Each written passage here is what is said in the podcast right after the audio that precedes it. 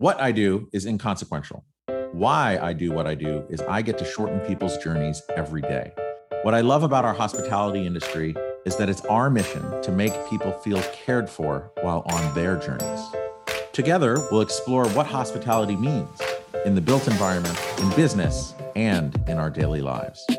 I'm Dan Ryan, and this is Defining Hospitality.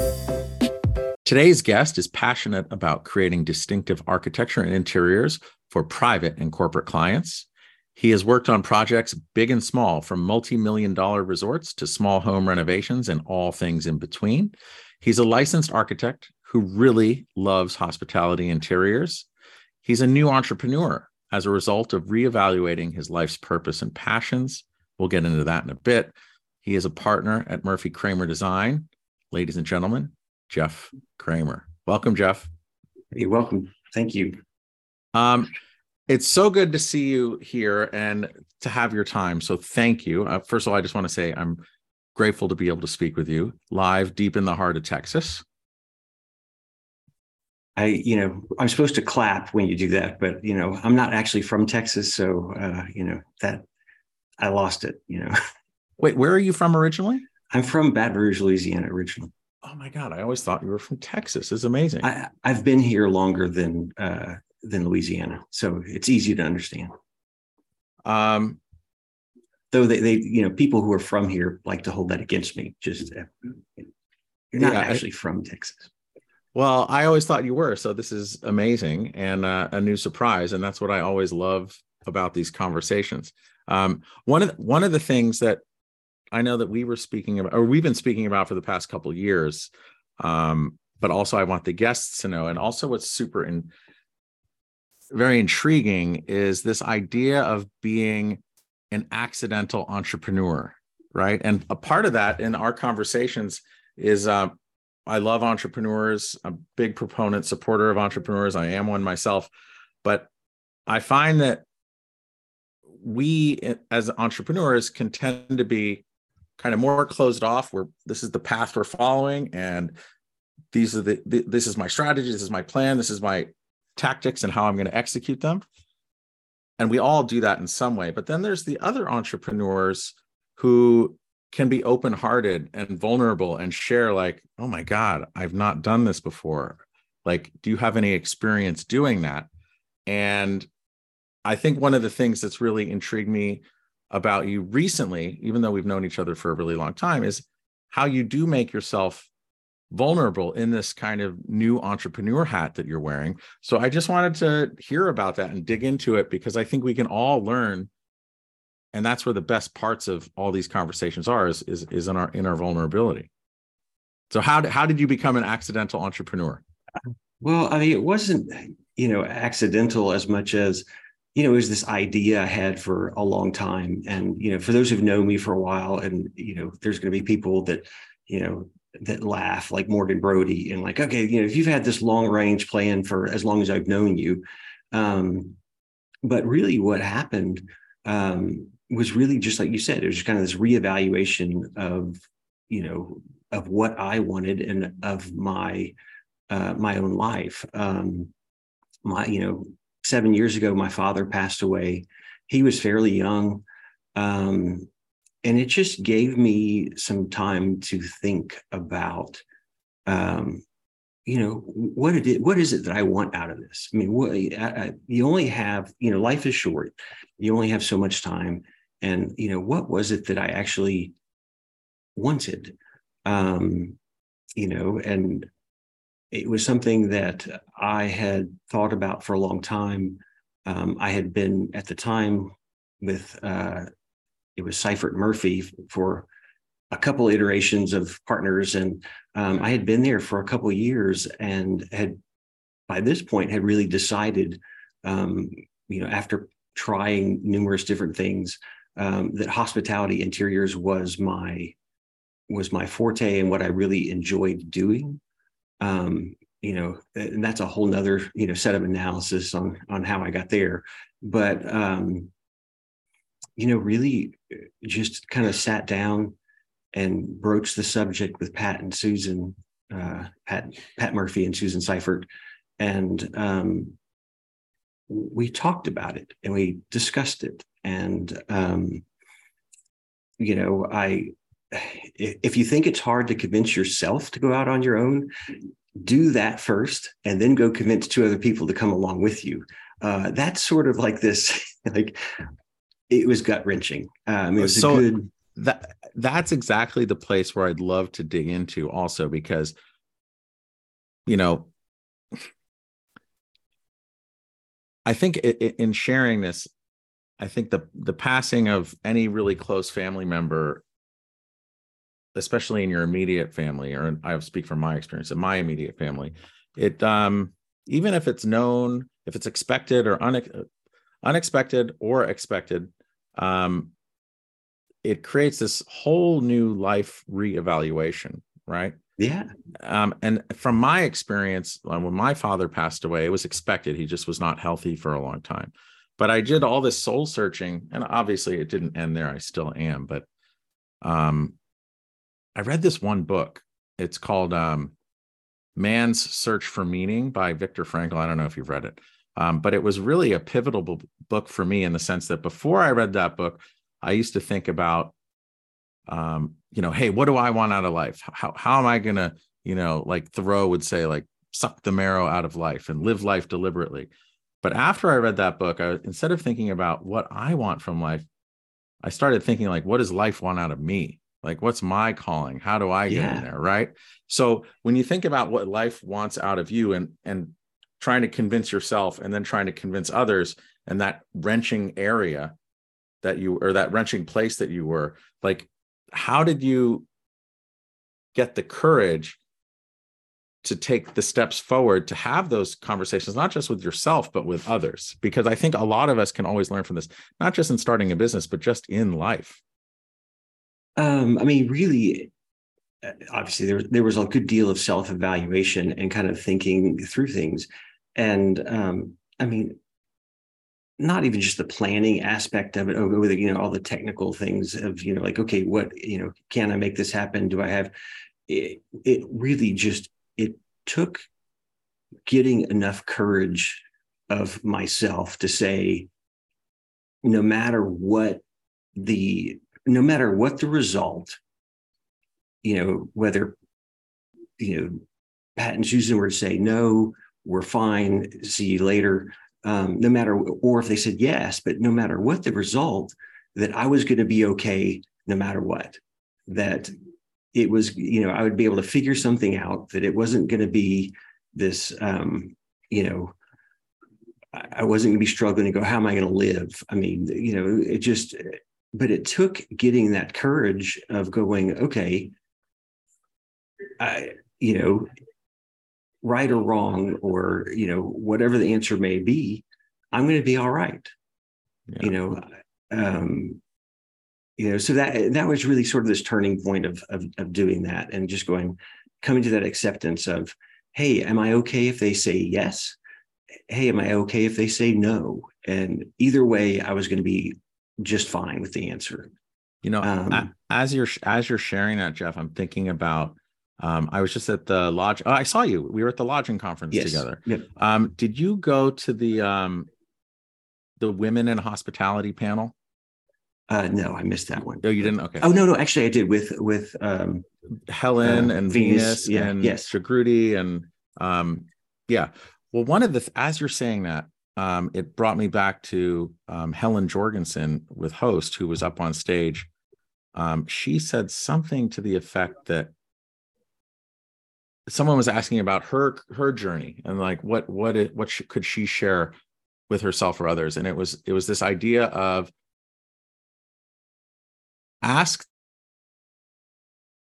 question and get and have someone someone else say yes or no to you. Don't have those conversations or be in that place where you are thinking about what the answers will be right? So there's this like this gap between okay put yourself out there talk to your partners get them to say yes or no. But to get over that hump with yourself, to have the courage to ask the question, like so many people, me included, get caught in that speed bump of myself, right? Right. To never even hear it. And then then you put yourself out there and then you okay it's a decision tree it's is this happening or isn't this happening so i think to hear you struggle with that courage to get over the speed bump of yourself to get to that point i think we can all learn from in every single aspect of our life from personal to family and in in in business.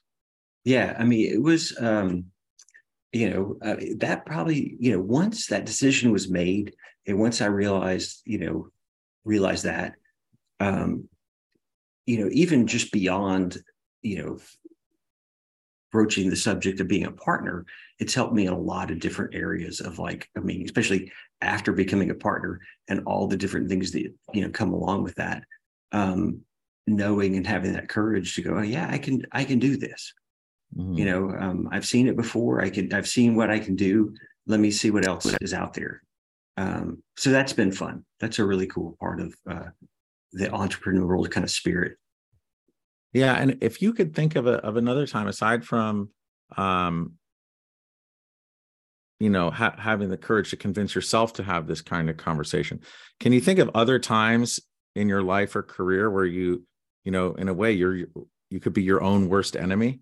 Oh um yeah i can. Um we uh we had this great opportunity um you've heard about it but uh you know hilton allowed us to and awarded us the the, the project and task of redesigning the homewood suites prototype um you know and I am so task oriented. It's so okay. They've got this impossible schedule, but I'm like, okay, we've got it. My team can do this. Is uh, we chased that schedule to begin with, not as much on just trying to meet the dates that they had outlined. Um, and you know, I hammered it into my team and was like, okay, yeah, you know, we've got to we've got to do this. This, you know, they're never going to make it unless we do whatever. Um, and I, I thought we turned in you know, or returned okay work, um, it probably was not the best, um, you know, because in my mind, I'm thinking the priority here is the schedule and meeting what their expectations are. Um, where Larry Traxler was so kind to explain that it was kind of the destination. You know, we're, we're really, we need to explore this. We need to kind of unpack this. Don't worry so much about the schedule. Um, he, he didn't say it in quite that term, but um, that was the gist of it. You know, we need to really uh, kind of work through the process of design, and if it takes longer, it takes longer. But this, that's the priority. You know, not meeting this, um, and so it was very much a uh, learning experience to me, where I'm like, okay, you know, you're getting in, you're overthinking this stuff. You're, you know, you're you're you're you're chasing down sort of the wrong thing, and you really it took somebody else to kind of uh, you know to come back and kind of you know check us and say, hey, no, that's you know essentially we were told it was not good enough. Go back and try again. Um, you know, so th- that was really humbling um, to, to have to have to do that, especially with somebody that I respect a lot.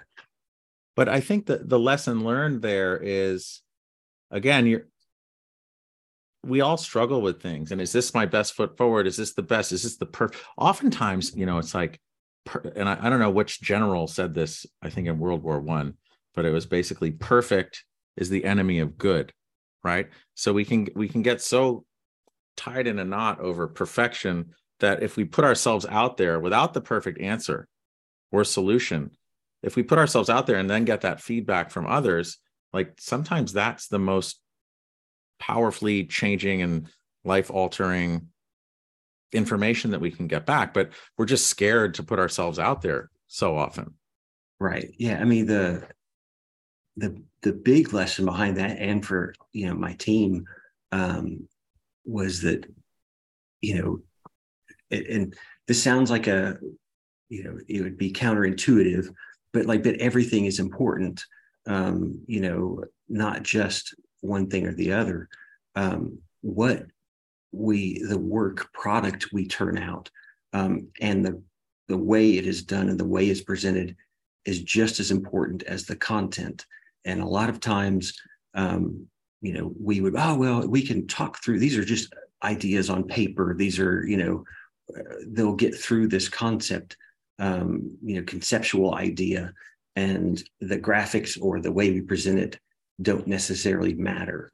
Um, we have changed our thinking on based on that. yeah. Well, you know, it's important. And I, I think it also obviously like the podcast is defining hospitality, but you know, if you think about so many of these conversations, again, there's no binary answer, but it's so much about how you make others feel, right? And I'll, I'll get to your definition in a second, but you know, as an entrepreneur, so much of it is getting our teams and all of our stakeholders from clients to employees to just all the people that it takes the whole village it takes to run and operate a business and get from point A to point B, it's like it's so much of it is making is giving so much of ourselves to make others better so we can all accomplish a task, right? Right. And I'm just it just makes me think like with you as an entrepreneur and thinking about the others around you and you may see someone else on your team or another stakeholder kind of struggling with making that decision within themselves before they can put it out to you how do you help others um, get the that courage again to feel comfortable enough to to share with you? So i mean really it's just uh, it's time. I mean the best answer i have is time. Um, it's not one of those things you know every once in a while you'll run into somebody and you'll just click and it feels like hey that's right. But um, for the most part a lot of people take um, it's it's getting to know you know anyone on my team enough to you know some of them some of them you just know that something's not right and i'll go and talk to them and they won't come to me but um, even though i tell them hey my door's open all the time whenever you need to talk about this or you know work related or not work related but um, but they won't come anyway. And so i'll go to them because i'm like okay. And then some of them are you know all it took was just me saying anytime come on in and they are here you know more than you know more than necessary at times. Um, but but both is fine. I mean really both is fine. Um, you know it's just i want to know you know or it, it, takes getting to know them, you know, well enough to know, uh, you know, when they're struggling, when they're having issues, when you, you also have to be, be present. Um, you know, it's like having kids, you know, you got to, you, if you're not there, you're not going to see and sense what's going on.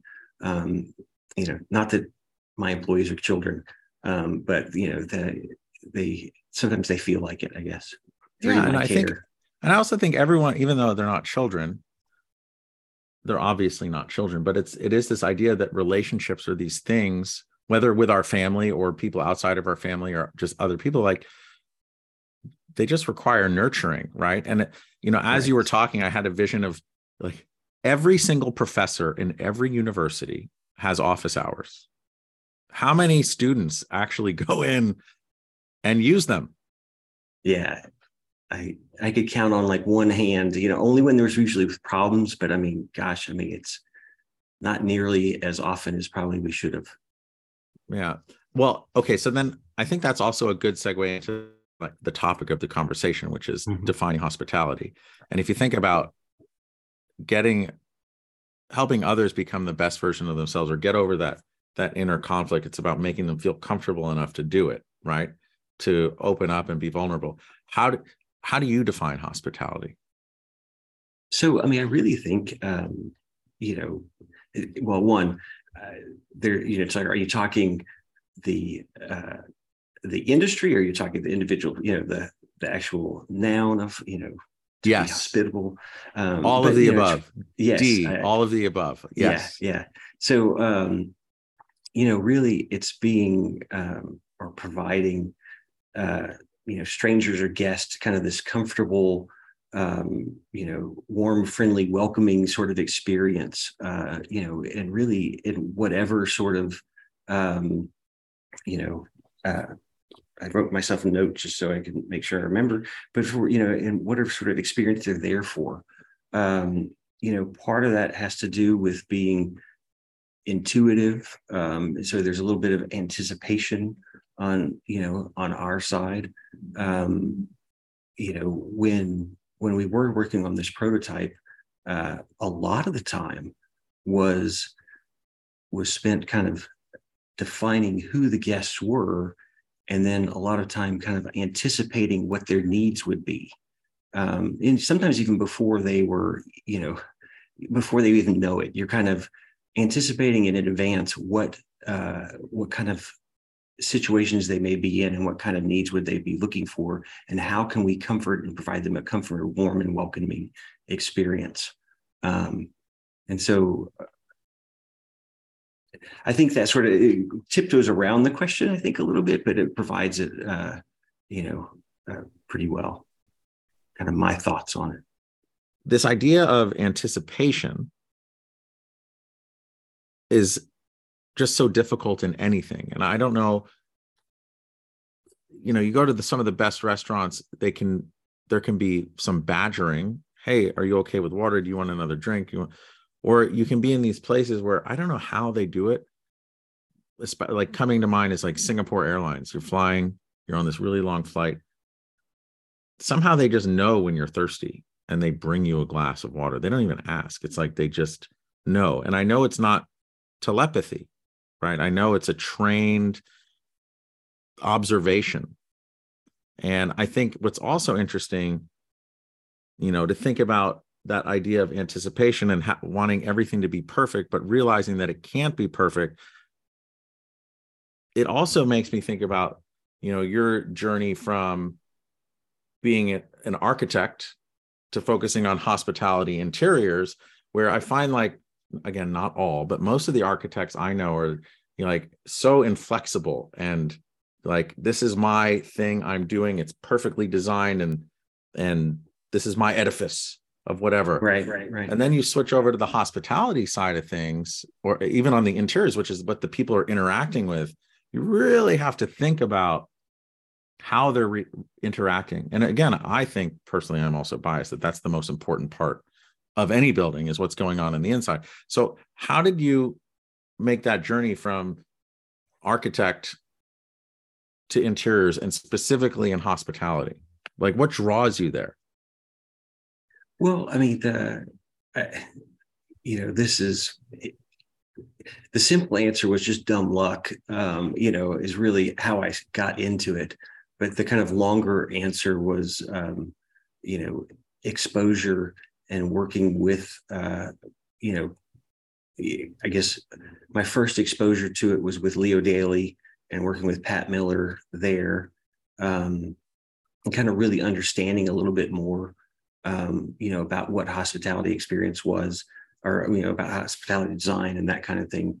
Um, and then when I came to the firm that is now Murphy Kramer Design, you know, 17 years ago, um, I really came as an architect to do these, you know, high-end residential projects. And um, because of my background and having some hospitality interiors experience, we uh, you know, I, I, got to work on so you know they always had that as part of the project or part of what I was doing.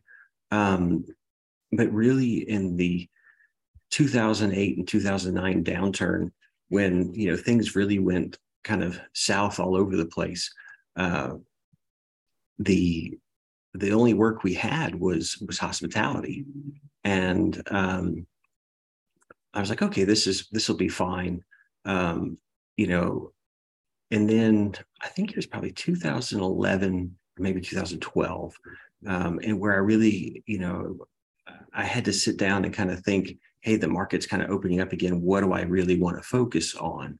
Um, and this is the kind of the question of where you kind of go through a rubric of like, okay, you know, what do I like about it? What do I don't like? You know, kind of this pros and cons. And um, ultimately, I came to the decision that, you know, I really like what I do, um, I love the industry and, um, you know, I love everything about it. And I'm going to really kind of wholeheartedly kind of go after it.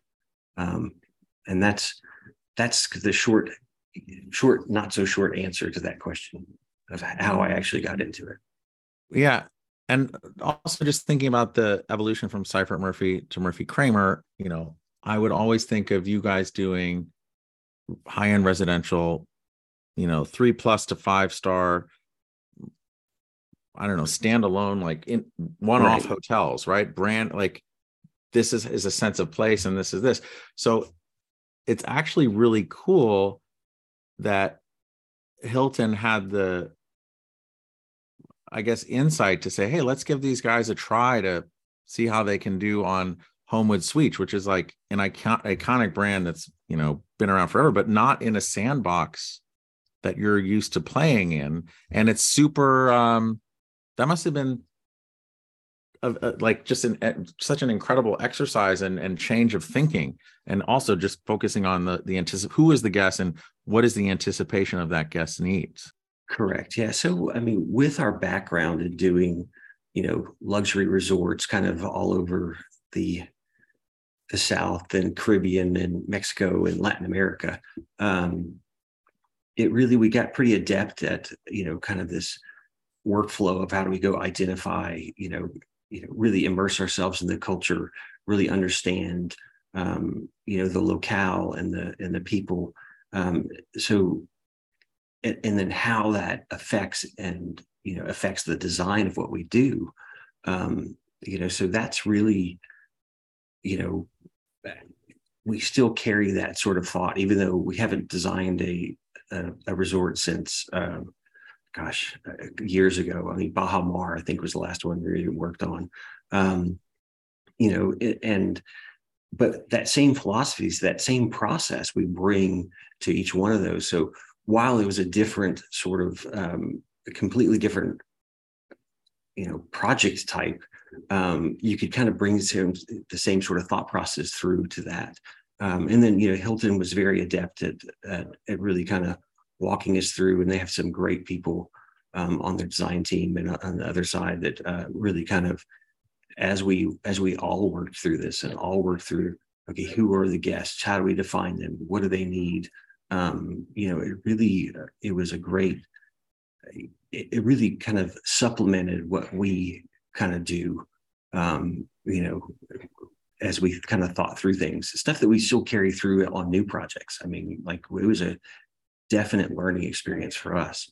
But I know that when I was speaking to Hilton and hearing that they were reconcepting Homewood Suites, the first thing that popped into my mind was, are they going to keep the duck? Where's the duck going?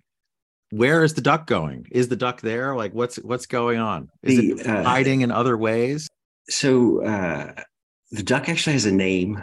Um, his name was Lewis, um, uh, and he is no longer, you know, the, the prototype was set in Memphis, and so we joked that you know Mem- that that Lewis has left the building.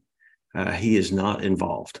Um, they, there's been a parting of ways as we speak. You know that uh, they have they've kind of really modernized everything, and that was while it that kind of hunting lodge duck camp sort of feel um, was good for you know when the brand started um, they've made it it's progressed and on on the history of the of the brand did the brand i know hilton's they have um a quasi headquarters for a lot of the select service in memphis um but was the brand homewood suites did that start in memphis as well ah I do not know the answer to that. I should, okay, I the, do not.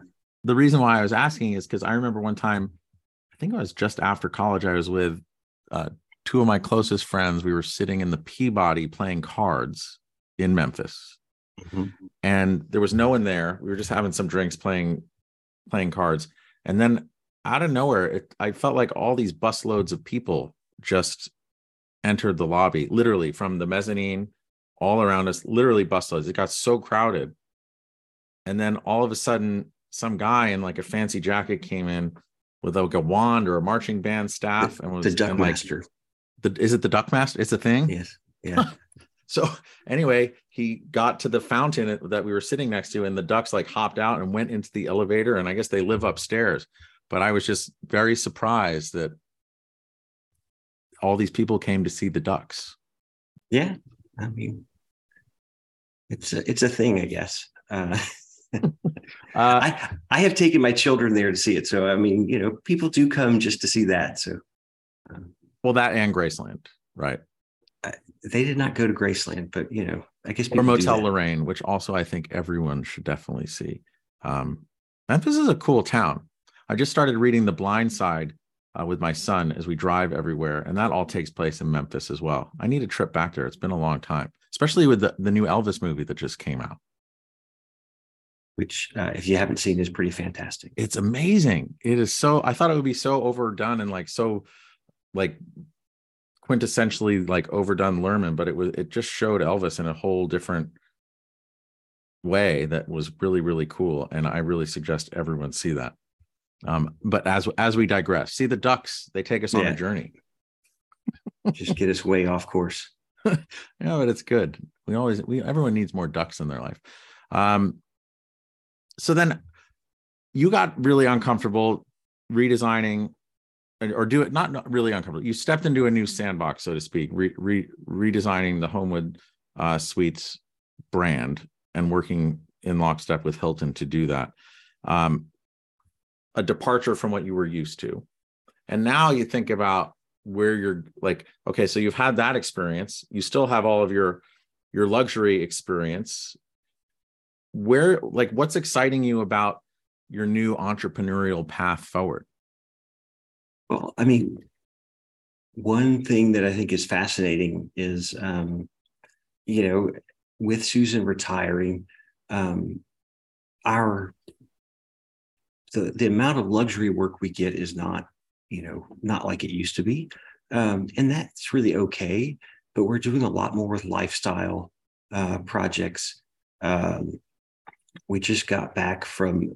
Uh, we still do a lot down in Latin America uh, we just got back from the Dominican Republic, um, reviewing a model room um, down there for a, uh, you know, a soft branded uh, hotel um, called Hotel Santiago. Um, and then, you know, we just we're about to kick off another soft branded hotel in, uh, you know, Truckee, California. So, um, you know, those kind of things are really uh, uh, they're just fun. I mean, it's taking sort of that luxury mindset and um, how it, it, you know where it, it's very similar to what we did with the Homewood is how do you take this luxury mindset and kind of apply it to things that maybe are not quite as luxury that or that you know more that are more accessible for uh, the uh, the average consumer. So for the project in Truckee, are you going to are there going to be any um, kind of cannibalistic themes going on at that hotel? Not that we, not yet. Um, but you know, the uh, there may be like a standing reservation for the Donner Party. I'm not sure. Um, I don't know. Uh, it will have a rooftop hotel. Um, I mean, rooftop restaurant and, and that was and bar. So that was a really good one. Do you think you'll have fish on the menu just for the halibut? Oh gosh. Uh, I don't know. Don't know. we haven't gotten that far. Haven't gotten that far. Um, uh, halibut that. Yeah. I love it when my dad jokes get to come out. Yeah, I mean that is. I keep telling everybody they're like they roll their eyes here, and I'm like, just give it time. You guys will. You guys will learn to appreciate it. Um, I totally agree. Um, so a bunch of new projects coming up, and then anything else like did this reconcepting on this on the select service side of things help you with a new strategy in your business as well? Um, we have been asked for propose to propose on a lot of, of the select service, especially with involved with the Homewood. People know we've done the brand, uh, done the prototype, and um, it just sometimes you just need to stay in your lane and understand what you are best at. Um, it, you know, uh, and I, I, say that lightheartedly, but it's also true. I mean, uh, for the most part, we've proposed on them and are not winning any of them. And I don't know how. I mean, God bless the people that uh, that can do these as cheaply as they do, but uh, we can't. you know, I mean, it just, uh, I have tried and I'm not really sure how it pencils out. Um, you know, so we kind of stay in our lane of, um, you know, everything but select service, I guess. Not saying if there wasn't the opportunity, we would do it, but it just is, uh, you know, it, it's one of those things where it just, I get it. And the, uh, the, the owners that have come to us are very apologetic. And I'm like, you know, I get it. I understand it. And, um, you know, thank you for the opportunity, I guess. But also the idea of staying in your lane is a really powerful and also scary prospect, right? Because to be, I think, I think to be really successful at anything, you know, you need to be hyper focused in your in what you're best at, right? You find that zone of genius and you stay in there. But when you're hyper focused and you stay in your lane as an entrepreneur that and pay rent and keep you know keep the wheels moving it's scary to focus in on this tight little bullseye at the expense of not working on so much of what else is out there that that is definitely one of the scarier parts and you know when uh you know pat and i talk a lot about okay you know business strategy how we're pricing things what are we really looking at and you know um we will we do our best to go after them. I mean, like it's not like we're over, we're just ignoring that stuff. Um, but we know our strong suit. And so the thing is to really kind of, it's not as sometimes there's kind of a, a slight broadening of your focus. Um, you know, getting into some of these true lifestyle hotels um, has been something we've been kind of slowly kind of working towards a little bit. Um, you know, more than I would say I'm super comfortable with. I've got team members who are phenomenal at it. And, um, you know, it, just, you know, so it's kind of one of those things where it, you, you can't just say, okay, here's my focus and I'm going to totally reshift into left field. But if you can kind of slowly expand your focus um, as the opportunity arises, um, you know, that's kind of more of, it's a subtle shift than a complete about face sort of thinking. Yeah. You know, I've heard you say lifestyle hotels a couple times and rethinking about what that is. I've like it's obvious. I think like I if I see a lifestyle hotel, I could probably tell you, hey, that's a lifestyle hotel. And it's obvious that like so much investment from Hilton, IHG, uh, Marriott, Accor going into this space and, and everyone else. I don't mean to only focus on them. Um, but like when you think of what a, a lifestyle hotel is versus a, a, boutique hotel or a resort, like how do you differentiate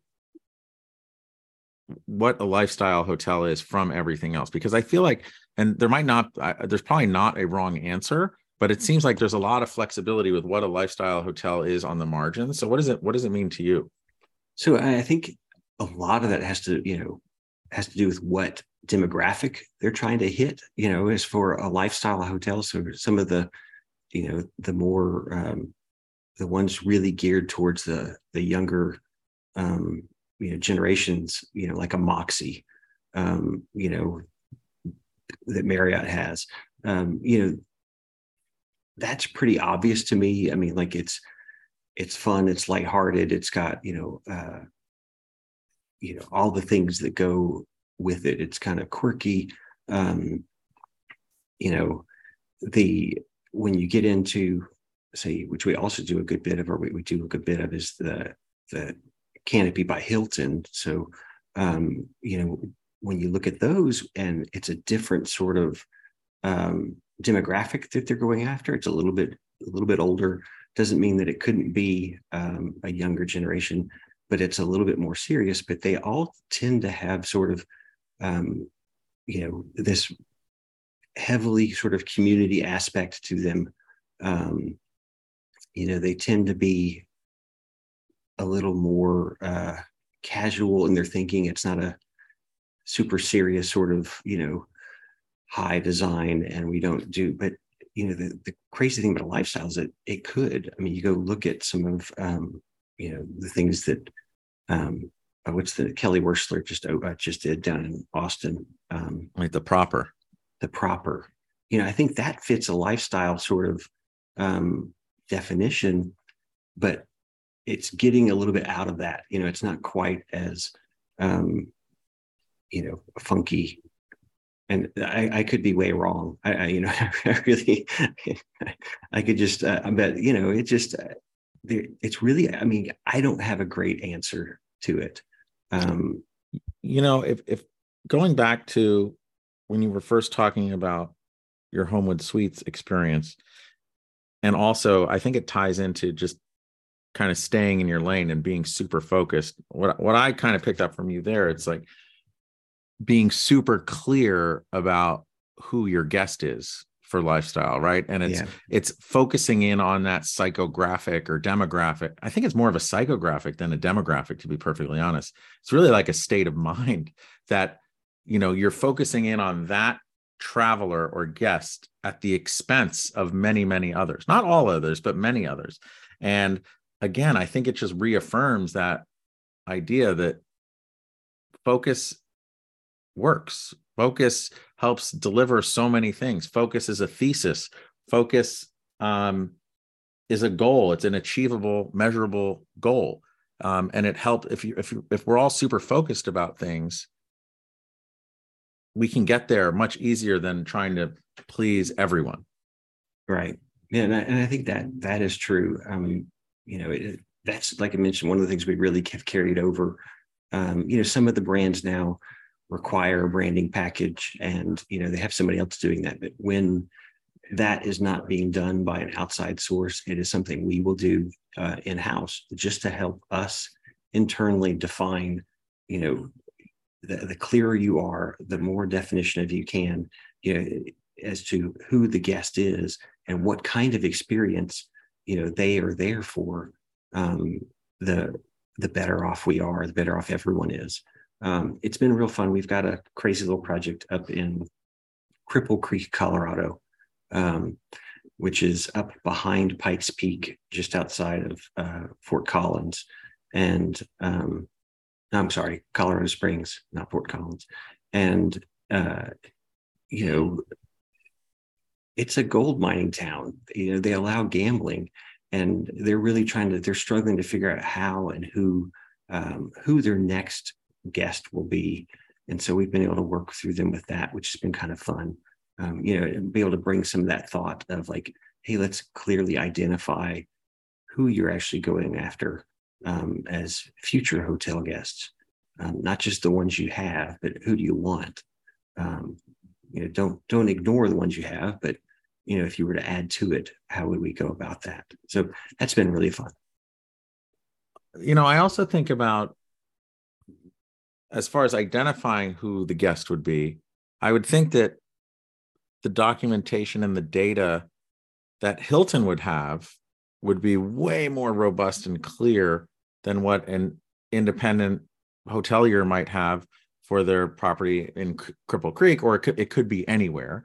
Um, once you're presented with that data, either actual or aspirational or something in between, what are what are the, like your kind of what's your process as far as like taking that information and turning it into a built environment that feels a certain way like you said before when you're talking about hospitality?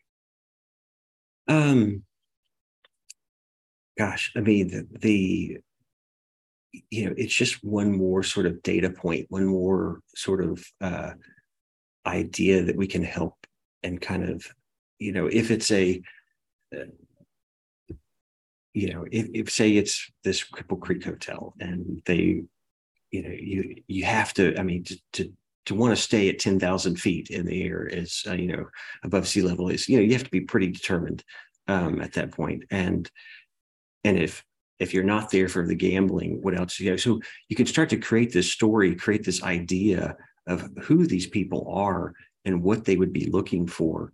Um, you know, it's like okay, somebody who's doing that is pretty adventurous. Okay, somebody you could start to deduce a lot of things, and that will start to kind of affect the way we're designing a hotel.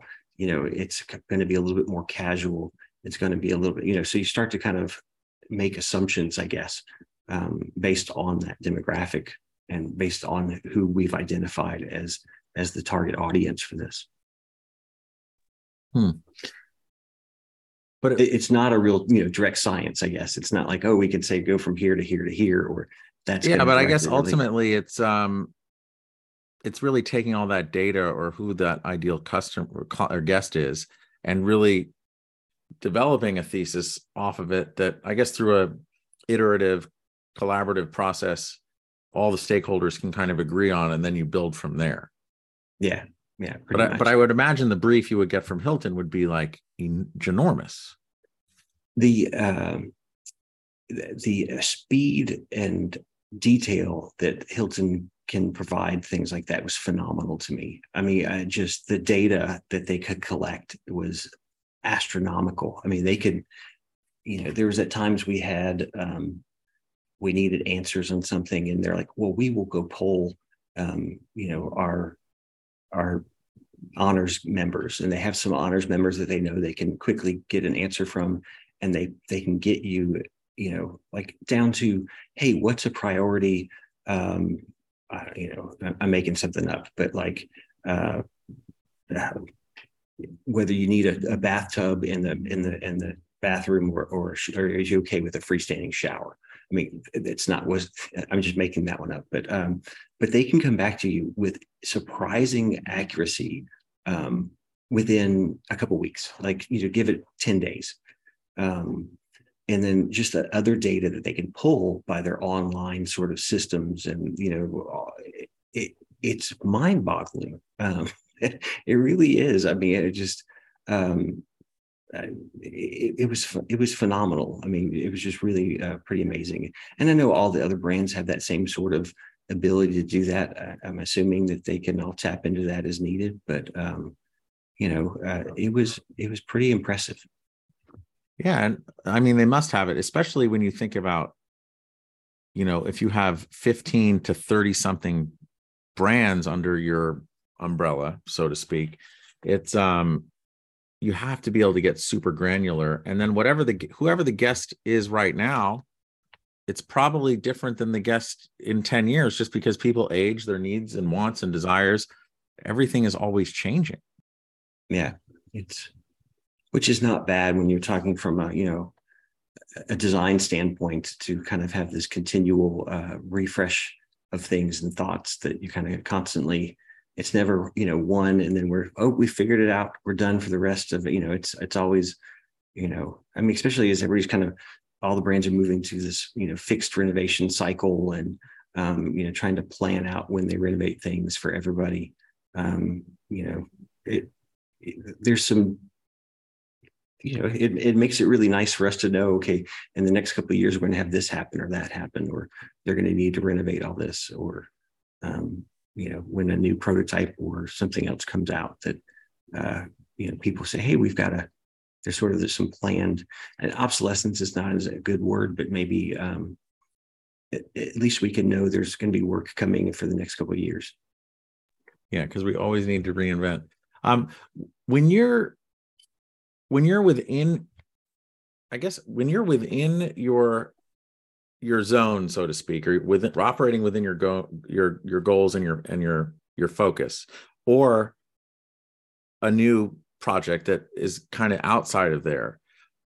Do you have a similar way to kick off each project? I'm thinking like it's the first day of school, you get a brand new trapper keeper, or new notebooks or pen, like, and then you know you just go in. It's a fresh, clean start. It's a clean slate. Do you have a, a certain way that you like to kick off your new projects that you're working on?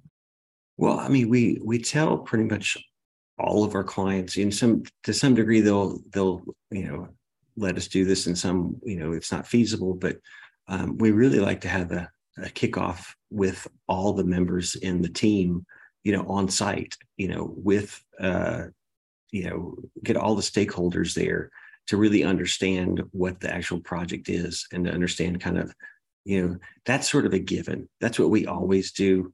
Um you know and then from there um you know it, it's it's kind of this and i don't mean standard's not a great word to say it but we we you know kind of go through our our process of you know analysis of the site analysis of the locale. Um, sometimes, ideally, that's on site. You know, sometimes we've had to do, you know, we, it's not been feasible and we'll have to do things, uh, you know, via the power of the internet. But um, for the most part, it's on site and really kind of understanding a project and um, getting a good feel for it. And then, you know, bring it back to to Dallas to and you know and really kind of work through that and what it is this project is. Awesome. Um, all right, now I want to get in a time machine with you. I want you to go back to Baton Rouge. I guess before you went away to college, right? So there's what is that? The 17 or 18 year old of you, probably with a lot more hair. Right. Yeah. Right. what and let's just pretend you arrive in front of yourself. And what advice do you give yourself for the future? Um gosh, I, I think it goes back to how we kicked off this, you know, this talk, but it'd be basically just have confidence in yourself. Have confidence to know that, um, you know, that no matter the outcome, um, it, it's never the end of the world, um, and that you know you're going to be all right no matter what. Yeah, and I think to build on that and just hearing you you know get up the courage to have the conversation uh, that we started the conversation off with like i, I got to reach out to figure out how she said it but it's really just stop having the conversation within yourself. It's it, it'll be a yes or a no but we all need to just get better at just putting it out there and hearing if it's a yes or a no or oftentimes it's not a yes or no it's some other path right Uh, the build up is always you know that you in your mind is is far greater than what this the answer is going to come back to be. I mean because my my mind was okay well they're a, simple yes or no question if they would you know patents would entertain this idea and let's kind of go down this path. And i had already worked towards they're going to you know be pissed off and they're going to you know lock me out and they're going to you know like my mind had gone from something which should have been very simple to like the worst case scenario. And um you know it's like when people say what you know what's the worst can happen? Like they're just going to say no. And um you know which they had done once before already. So that was this was not the first time that this had come up. Um you know so it, it just it, it, it, it's you know you kind of work yourself up into things go okay this is going to be horrible. Um, and it really is not nearly as uh, um, as bad as uh, our mind makes it out to be. And if you okay, so much in the same way, you know, giving yourself advice. If there are any other, if there's anyone else, whether it's starting a business or making a big life decision, and they're kind of wrestling with the choice between their two ears, right? They're, they're it's all going on in their head what from your experience can you share with those out there who are struggling with a big decision to take that first step?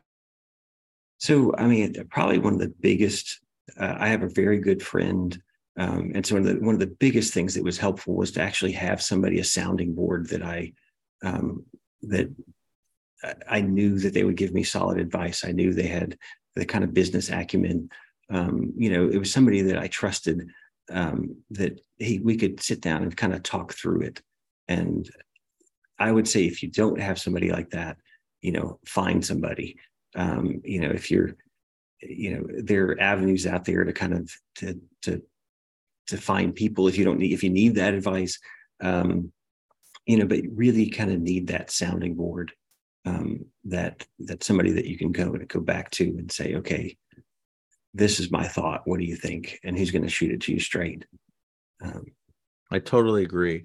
And also, just from my experience too, it's it's having the courage internally to just be vul- like go in, open up, be vulnerable, and take that step to ask that person, ask that sounding board or the people who are sounding boards, or to just have that uncomfortable conversation. Because it's uncomfortable, the most uncomfortable conversations we can ever imagine having or have had, I think we've all materially changed after having those. I would say, I would argue more often for the better because no matter the outcome, being uncomfortable helps us become better versions of ourselves, right? It helps us grow. Yeah, I know. I would agree with that. Cool. Um, Jeff, if people wanted to get in touch with you or learn more about um, Murphy Kramer Design, like how do they do that? Um, they can either email me um, directly. I'm happy to give that out, which is G Kramer at mcdesign.com. Or, um, you know, I'm pretty easily accessible on our website or LinkedIn. Um, kind of any one of those is probably the best way. But Cool. and I've got an Instagram, but it has nothing to do with what we do. It's just kind of random stuff that I post out there. You know. All right. Well, we'll put that up in the notes. And I think I'm going to see you again in a couple weeks, depending. Actually, maybe we'll we'll push this airing up a little bit because I'm going to be out there for the there's a big NEWH thing going on, I think in a week or 10 days.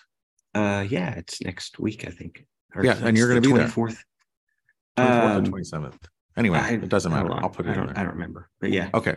Well, I'm hoping I'll get to see you. And um, I know in the past, I've always said that um, this is always it's every week this show has grown and grown and grown. Um, I'm just now, it's all been word of mouth, but now I'm just starting to reach out to some people who I think would be interested on LinkedIn to give it a shot and a listen um, as we continue to grow. And so thanks if you're listening to this for the first time. If anyone else is has been listening to this over and over which i know a lot of people have um, i hope that this has helped change your idea on make, making others have the courage to become better versions of themselves or really think about what the built environment is for hospitality. If this has changed your thinking or reaffirmed your thinking again please share this. Um, we're really excited to grow and keep getting the message out. And again um, jeff thank you so much for your time Thank you, Dan. It's been fun. And everyone else, thank you so much for listening, and we will be in touch.